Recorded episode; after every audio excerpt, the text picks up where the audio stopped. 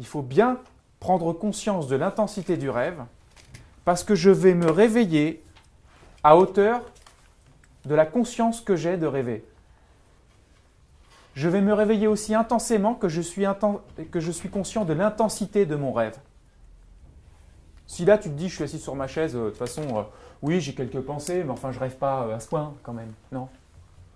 Bah, Tu vas juste te réveiller un peu comme ça, quoi. Tu vois?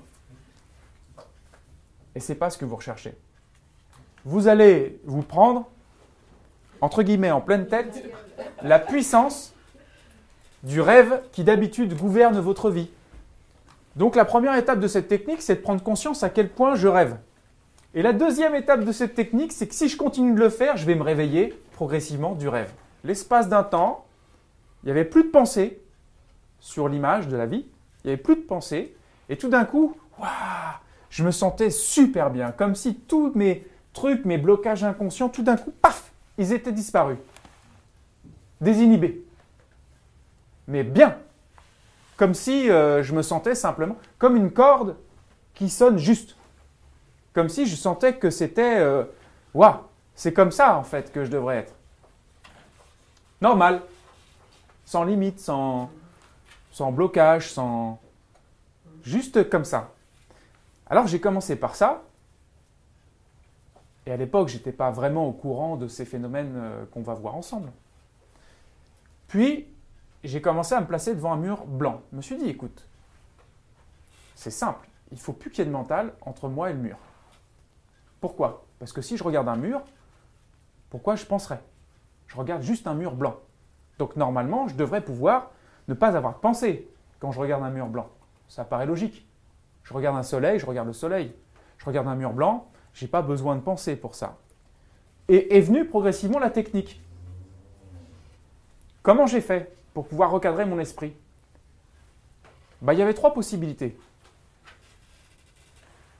J'ai constaté que finalement, s'il y avait du, du, mental entre moi et le mur, c'est que c'était ou du passé, ou du futur, ou de la verbalisation de ce qui se passe dans le présent.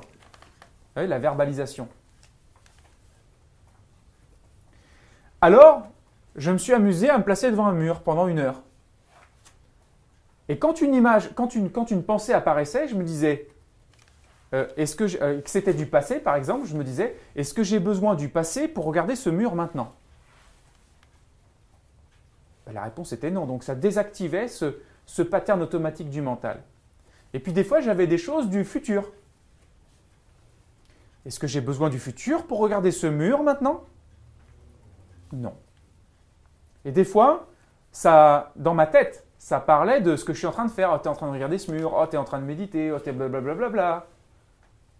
Est-ce que j'ai besoin de verbaliser l'instant présent pour regarder ce mur? Et grâce à ces trois questions, je corrigeais le tir.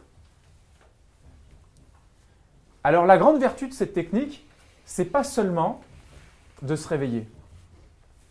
La grande vertu de cette technique, c'est de se rendre, compte à quel point il y a une densité de rêve entre moi et le mur, c'est-à-dire entre moi et la réalité de l'instant présent. Quand vous allez pratiquer cette technique, ne vous attendez pas spécialement à ce qu'il n'y ait plus de mental. Il y a peu de chances que ça soit le cas. Attendez-vous plutôt à constater à quel point il y a du mental, bien plus que ce que vous pourriez imaginer jusqu'aujourd'hui. votre prise de conscience va être totale. Donc je rappelle, étape 1, vous observez quelque chose de neutre, un mur, un objet neutre. Pourquoi je vous demande ça? Parce que c'est vrai que si je regarde quelque chose de moins neutre, comme un tableau ou autre chose, mon esprit aura encore plus de facilité à s'égarer, à m'éloigner de ce que je fais. Donc je vous invite à le faire sur quelque chose de classique, Étape 1, je sélectionne donc quelque chose à observer.